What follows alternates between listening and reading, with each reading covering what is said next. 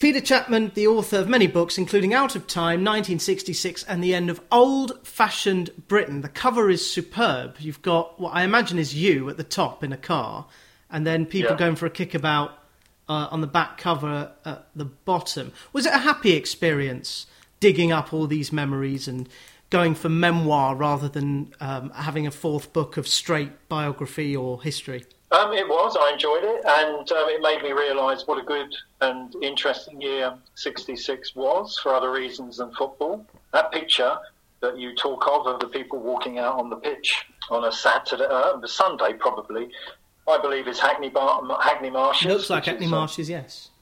Part of all our cultures, if you come from north and bordering East London. Just seeing the amount of things, just reading, going back and looking at it and seeing all the things you were involved with without knowing you were at the time. First girlfriend, the pill coming in, East End girlfriend, still fairly conservative about things, not least because of the fear of pregnancy. The pill coming in, loosening things up, being able to widen your experience as a result of that.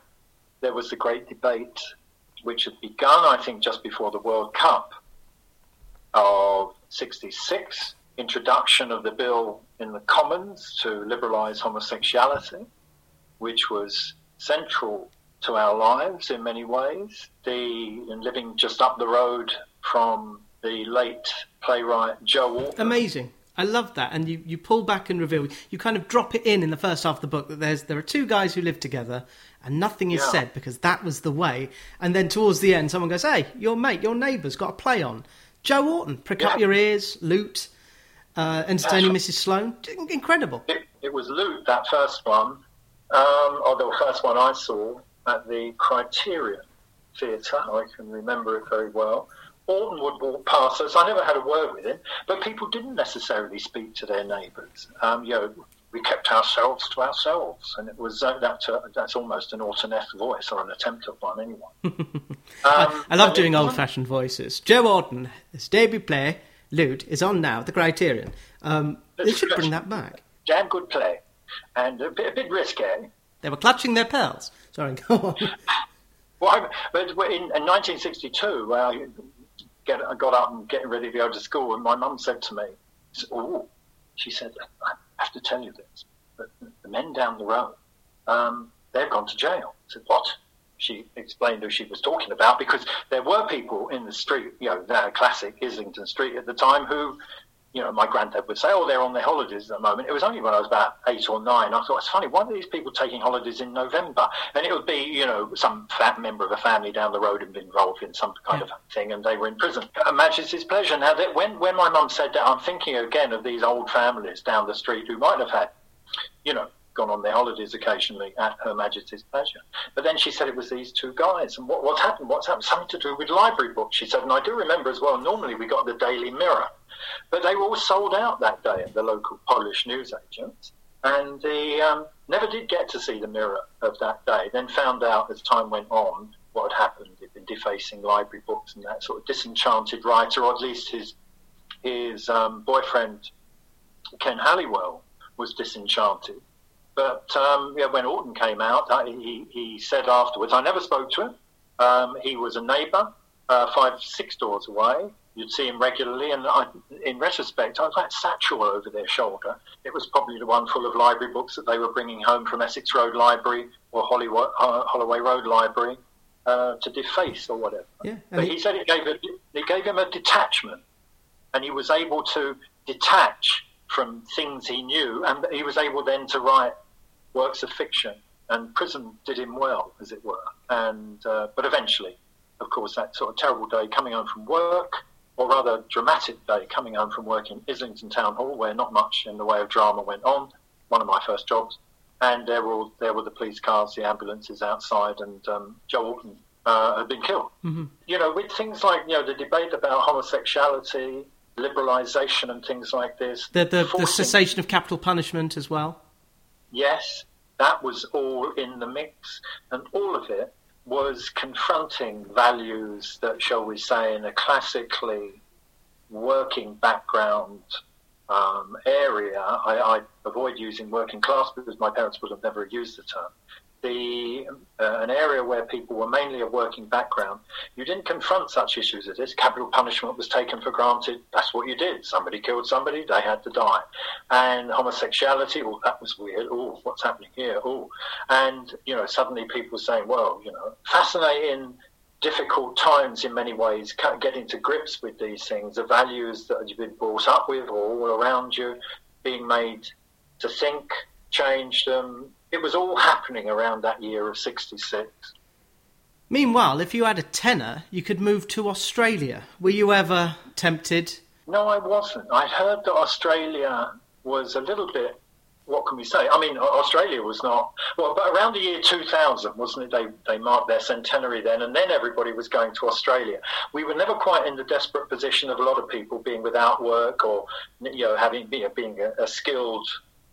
gas fitter or something, just being chucked out of work and then making off for Australia. It never fitted my need or profile, I felt. I've yet to go to Australia. I miss not having been there. But no, I was never tempted by that. I see. I remember when I first worked at The Guardian in the 80s, a colleague there, when I'd just come back from Mexico City, a colleague was saying, well, New Zealand seems to be the flavour of the month now. I've not been to New Zealand either, but I hear it's a very nice place, a beautiful place. But I think there is this thing, isn't there, that wherever you go in the world, I've been lucky to go to certain paradises, you know, Bali, Grenada, various. But and when you get there, it isn't necessarily a paradise. You have to sort of set about making your way. When I was in Grenada, for example, 1983, just after the Americans had invaded, I was going back to London after a very interesting week there, I think it was. And on a beach there, you know, so I had a dip, went and took advantage of the beaches. It's been a very busy week. And there were some local kids playing around, you know, kicking a ball around, whatever. And one of them said, take me back, you know, I want to go to Britain. And it was, I think it was December. I said, well, what do you want to go there for? The fact is, you know, people have to make their way wherever they go, and there's no paradise. There is no paradise. There is no easy route. And I never saw the £10 passage as being the one for me. In fact, I knew people who had taken the opportunity for the £10 passage and then had come back again two or 3 years later. Stratford, East London, you know, with fairly normal jobs. It didn't work for everybody, and it could be tough for those who did make it. Well, are you saying that Norwood and... Croydon and not paradise? Because I wouldn't dare say that, given that I live right next to Norwood, and Croydon is down the road. When I was living on the Isle of Dogs, just before it became the regeneration zone. Yeah, my brother lived very nearby for a bit. He lived in Bermondsey. Right now, Bermondsey, you know, tough area. It was. Tommy Steele came from there and all this kind of thing. Now it's not particularly tough. But the guy that I used to go and do car maintenance classes on the Isle of Dogs, pretending I might be able to do something under that old Morris Thousand.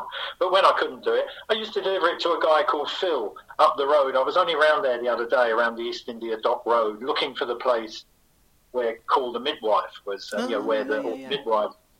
Just off the East India Dock Road. And when I found it, I realised I was right next to Phil's old garage. Phil has moved on.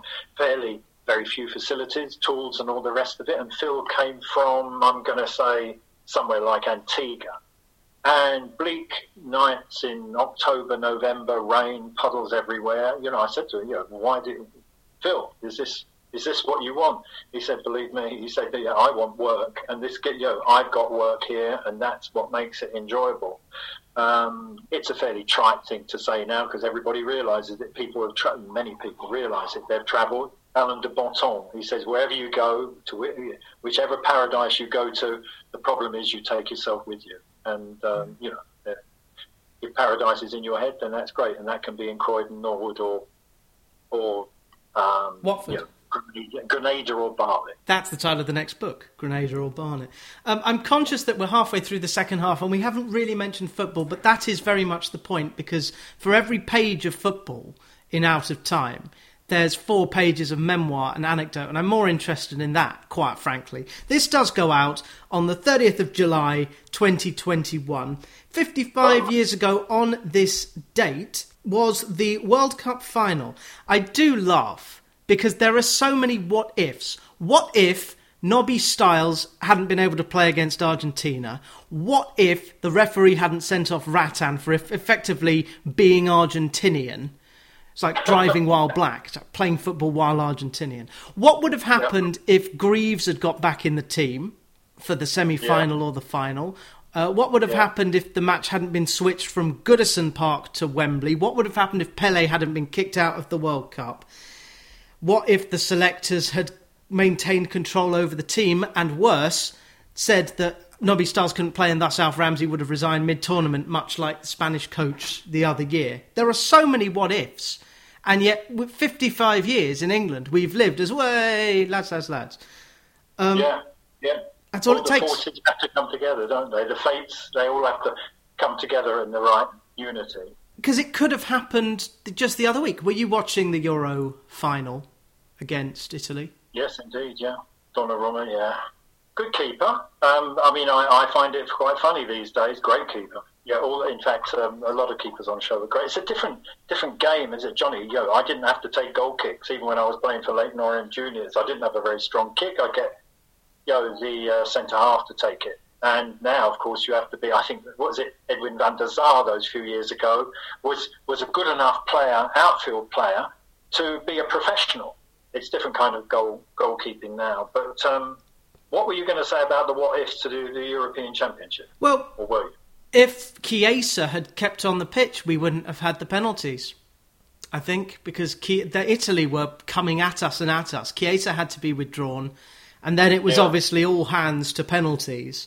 And it was almost inevitable. Donnarumma, 6'12". There's no way anything's getting past him, especially by two very inexperienced kickers. But having played football at some level, you played at non-league level for Bedford Town under Ron Burgess, for Leighton Orient Youth when Dave Sexton was there, which must have been a hell of a time. Right. The modern day kind of football, there's far too much pressure. You can't have fun, and you can't sign autographs for kids at half-time. No, there was a 5-minute... Yeah, do you remember the old days of the 5-minute kickabout before the game? So I'm very young. There we are. You jump on, and there's signs up now at the Emirates, or there were at Highbury, saying it's a criminal offence to go running on the field, but that was the only way I could get to the likes of Manchester United. You couldn't get them outside the ground because there was dads and all this getting in the way and all that kind of thing. And you'd run on. And Rangers, Glasgow Rangers, then the top team back in the 60s, earlier 60s, best team in Scotland, they'd come down and play a regular friendly with Arsenal. I ran around amongst them in the 5 minutes kickabout before the game started, and then I got off the pitch and I realised there was one I hadn't got, Harry Davis, the centre-half, so I ran on at half-time, as they came out at half-time. Well, there's no kickabout then, and the referee actually held the game up for a minute or so while I was getting back in my seat. Those again were quite different days. You mentioned the unsalubrious nature of King's Cross. Changed a lot now, of course. The Guardian is there, just Google. Off the canal, up York, Google, up York Way and towards the Caledonian Road, and what a hard area that was. But an area of footpads and pickpockets and all the rest of it. I remember it was a place where I got Gordon Banks' autograph. Leicester City didn't used to stay at a hotel overnight in London. They'd come down, Leicester not being that much of a train ride away, and have lunch in the Midland Hotel at King's Cross. And I used to stand outside doing my best to avoid the kids, 18-year-old, who should have known better than collecting autographs, particularly as something which preoccupied them much at the weekend, trying to avoid them. They'd try and beat up younger kids and everything. And then Banks suddenly emerged, walking around for just a post-Prandile walk before he had to go off to Highbury, I think it was, by Arsenal. And I just happened to see him stuff my book under his nose, and he signed it. And great pleasure when I was doing a goalkeeper's history of Britain. I wanted to interview about 70 goalkeepers at the start of it. Then I realised it was going to turn into a series of interviews and other people's thoughts on goalkeepers when I felt I knew or had a view on most of them. But Gordon Banks was, I think I made a list of 4 or 5 in the end to talk to. And Gordon Banks was one of them. And one evening while I was doing the night shift, the late shift at the FT, Financial Times, somewhere around 8 o'clock, 9 o'clock, I'd arranged to speak with Gordon Banks gave him a call at his home and had an hour-long chat with him that night. And it was a great privilege. And I brought up that day, actually, the day that I'd seen him at Highbury, and it was, and Banks was still establishing himself. I'm not sure if he'd got into the England team, but he had a reputation. And Bob Wilson bears this out in his biography of goalkeepers, that Gordon was a bit flash, not in the traditional British style of spectacular but safe, but spectacular and not always safe. And he made this most stupendous save. He must have taken off and was 5 feet horizontal to the ground, plucked the ball out of the air, but he had so far to come down. As he landed, his elbow, dropped his elbow in the goal mouth, and it just trickled over the line. But it was wonderful watching him go up into that dive and catch the ball. Over the years, he got much better. I had the nerve, with the, you know, reading Bob Wilson's book about goalkeepers beforehand, when he said, oh, Gordon could be a bit flash. Well, it's all very well for Bob to say it. Bob Wilson, lovely guy. Used to meet him a lot when I was covering matches at Highbury. Yeah, he was the anchor.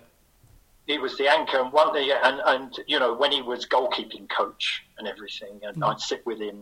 You know, he'd be at the games or something, and at half time we'd sit and chat, because he'd said very nice things about my Goalkeeper's History of Britain book. But what is one thing that Bob Wilson to say that, another thing to, I said, yeah, but Gordon, you were a little bit flash when you were sort of younger, weren't you? And there was this moment of 5 seconds, really silence, and he said, no, I've always used my feet. I've always, you know, positioning has been my game. And I realised it was one of those moments that you didn't argue any further. You still wanted 20 minutes to talk to the guy. He was, you know, the best goalkeeper I'd ever seen. And I wasn't going to start arguing with him about it. Fair, I'm into that. A bit like, let me say, oh, here we are. This is tangential. Are we still in Leicestershire when I say this? Market Harborough. I went up, when I was working in television, to Gartree prison there to interview Reg Crowe. And it was 20 years since the Crowes had been in prison, and the family was campaigning, or rather asking, well, since they've done two-thirds of their 30-year sentence, isn't it time for them to let out on good behaviour? This was before the film, before the Kemp Brothers film. Yeah, it was, yeah. And I was working for a late-night Friday thrash a tabloid TV programme called Central TV Live. And after 8 weeks of applying, I finally got into Gartree high security prison. And Reg Cray, you know, said, oh, you know, ask me whatever you want. And then, what was it? We got on to talking a lot about things, and we got onto the subject of Ronnie, because he said, you must go and visit Ronnie. Ronnie was involved also. But we got onto the subject of homosexuality and... you know, the things I'm talking about in my book there, you know, the change of things around 66, 67. And I said, well, this must have been, you know, in the East End of London, you know, homosexuality wasn't really a vote winner.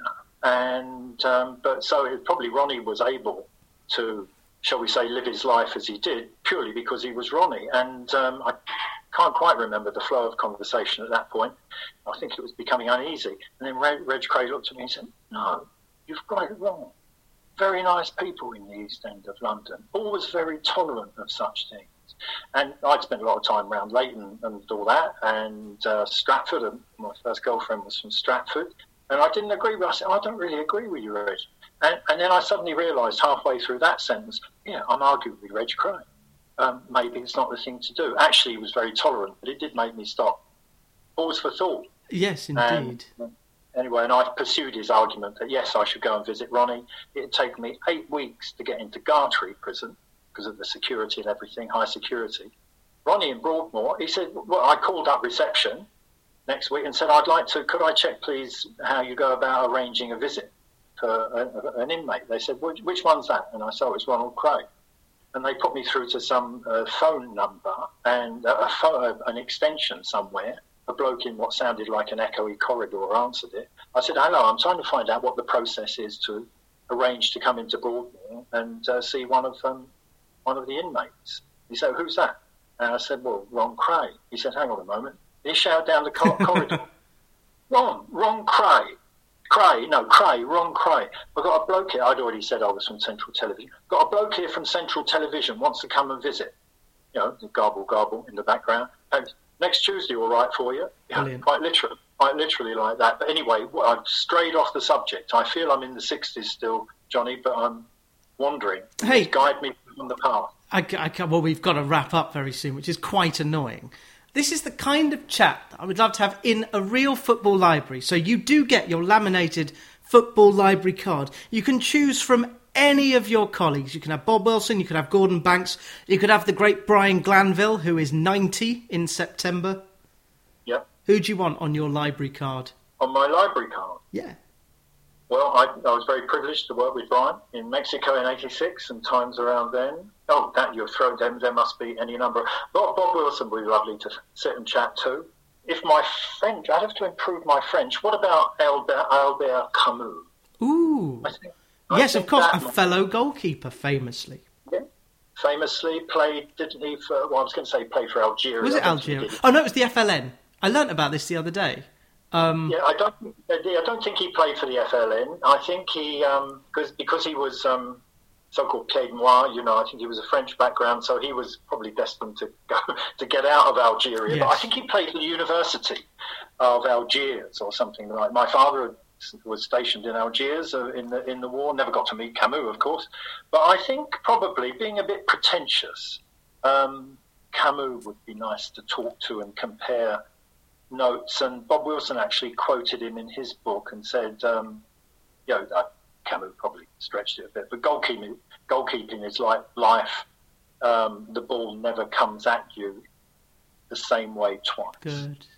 Which that was something worth discussing around that. It is probably quite true. I have a very high bar for footballers' memoirs. Buster Tutt is there. Graham Tutt played for Charlton before injury took him around the world. Neville Southall's books are quite unbelievable. Bruce Grobbelaar as well. I want to, yeah. Neville, I never met him, but what a character.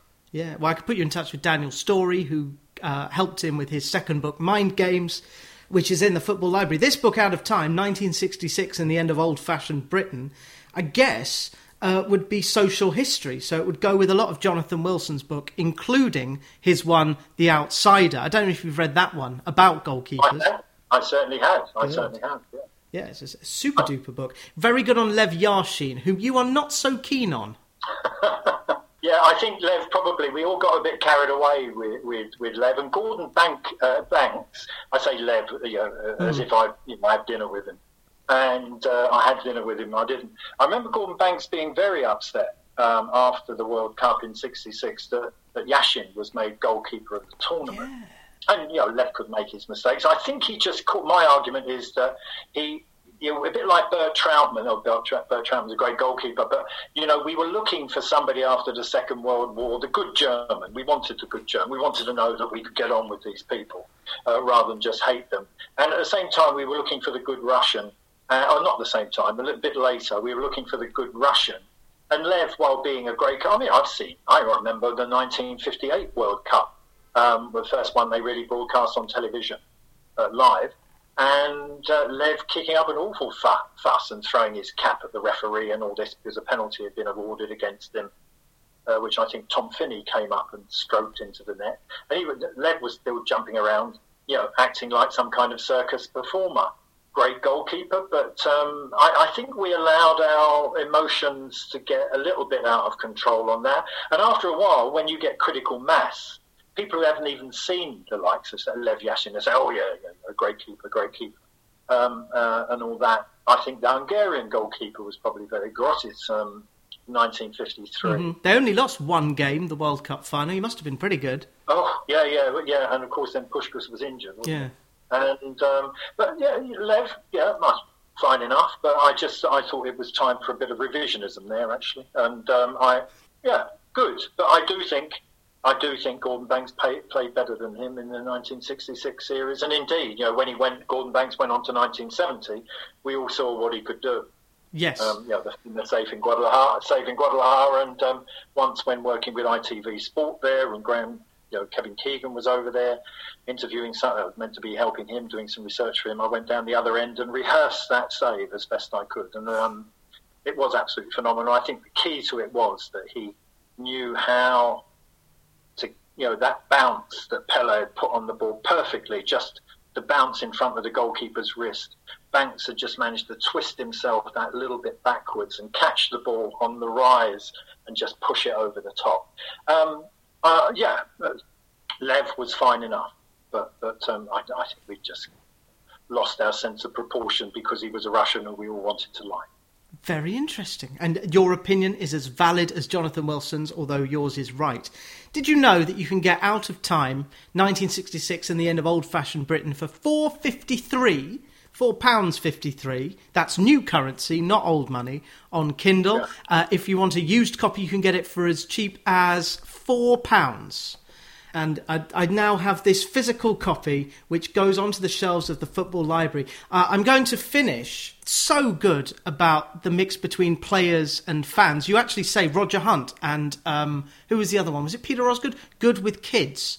That seems to be important for you, and I think that's going to come back round. Brian Clough. Brian Clough, yes.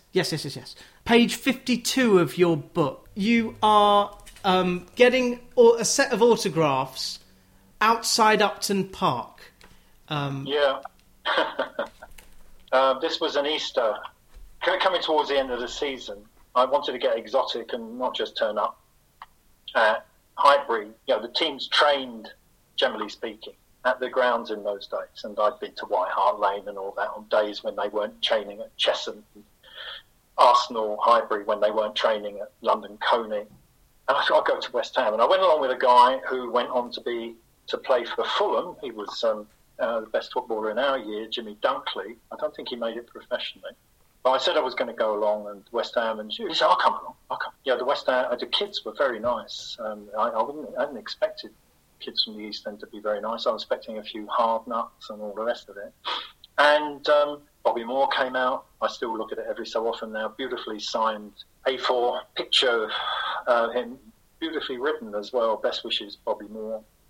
And when all the players had gone into training, I thought they had anyway, and East End kids, you know, from round Green Street there, wandered over to me, and I thought, fortunately I got Jimmy with me, he was a tough guy, from the back of Highbury Stadium, which was a rough place to be in those days, and I thought, I'm okay then, but this kid wandered over and said, here, he said, let's have a look at your team photo. Now, sometimes, you know some bigger kid would then rip it out of your book and steal it.